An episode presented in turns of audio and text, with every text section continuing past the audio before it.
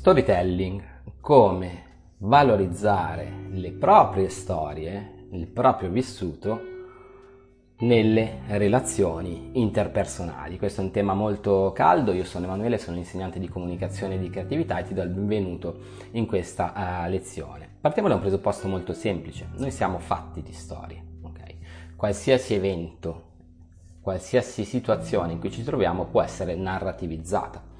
Chiaramente non tutte le storie hanno un potenziale narrativo, però sono sicuro che anche tu nella tua vita eh, abbia, del, del, abbia assistito comunque a degli eventi e sia stato protagonista di alcuni eventi che hanno un potenziale narrativo, d'accordo? Ehm, anche le piccole storie sono importanti, soprattutto direi le piccole storie sono importanti, possono portare in sé una grande eh, morale. Cosa ti consiglio di fare? Di ricercare attentamente una storia tua, un aneddoto tuo per ogni età. Okay. Faccio un esempio, uh, un aneddoto sulle elementari, un aneddoto sulle medie, un aneddoto sulle superiori, un aneddoto sul primo lavoro, aned- un aneddoto su una vacanza, un aneddoto e così via. Questo perché? Perché se voi vi preparate un aneddoto per ogni fase della vita importante, nel momento in cui vi troverete di fronte magari a una persona che volete conquistare oppure volete ammaliare eh, o volete eh, insomma far entrare nella vostra cerchia, non partite impreparati, d'accordo? Questi sono argomenti di cui si parla sempre e che si possono infilare.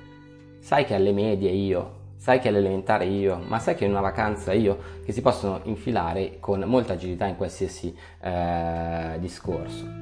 E per cui se voi vi preparate prima delle storie e avete una sorta di portafogli di storie quale, dal quale voi potete andare a prelevare la storia giusta al momento giusto, ecco, siete già avvantaggiati. L'errore che si fa più spesso è quello di andare, scusate, di andare a improvvisare.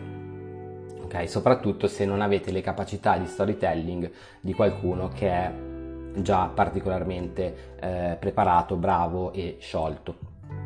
Per cui create questo portafoglio, questo ventaglio di storie.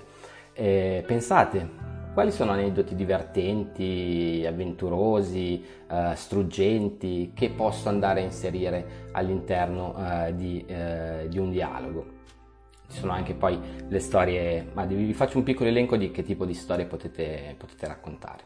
Ci sono le storie divertenti, ovviamente, il cui scopo è quello di far ridere, le storie struggenti, il cui eh, obiettivo è quello di fare emozionale, le storie di crescita, il quale obiettivo è mostrare la vostra crescita interiore e la vostra capacità eh, di scavalcare gli ostacoli e poi beh, quelle di avventura in cui si raccontano, molto simili a dei film d'azione in cui si raccontano eventi particolarmente eh, avventurosi.